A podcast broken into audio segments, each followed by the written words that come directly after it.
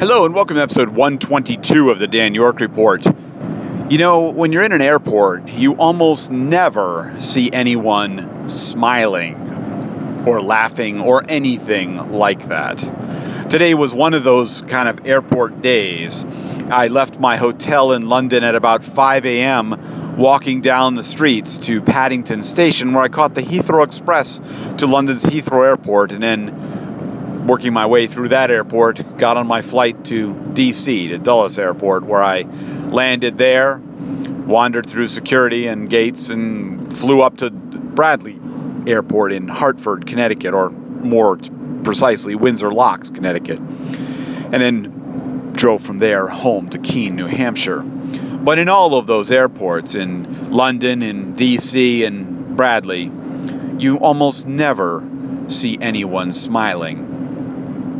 Now, you might occasionally see a smile, but it's usually on the faces of little kids who do what little kids do and express their delight and joy in just being alive and being there and very present in the moment and doing the silly things that little kids do.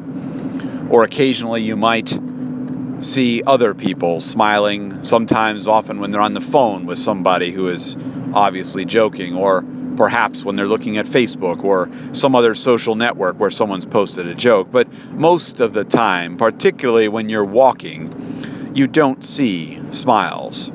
Instead, it's the world weary, glazed over looks of the tired, bedraggled travelers, those who are just, you know, moving from place to place, trying to get at some point to the end.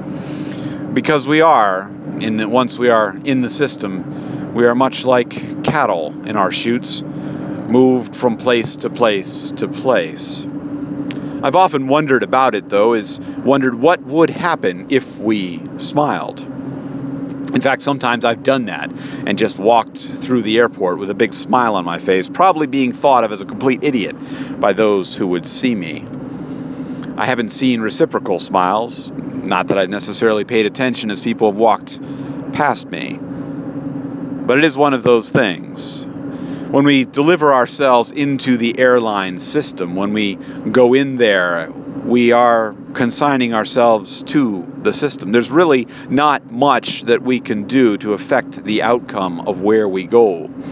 I once wrote a post a number of years back about the zen of air travel or something like that, and how I would watch and still watch people who get all irate and get all upset and get all worked up and high blood pressure and all just really agitated and angry when the reality is there's pretty much absolutely nothing they can really do to affect the outcome. All they can do is go along and perhaps hope that they have another plan B in case their flights don't work out or something like that.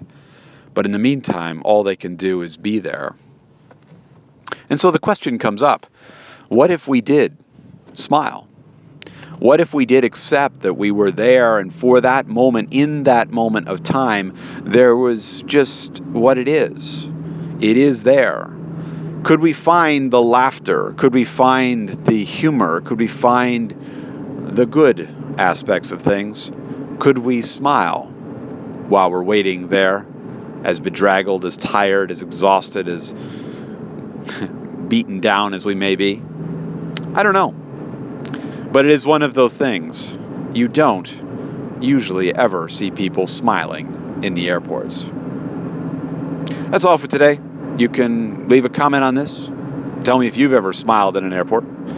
You can leave those comments at soundcloud.com slash Dan York or on any of the social networks where this is posted. And you can find more of my writing and audio at danyork.me. Thanks for listening and bye for now.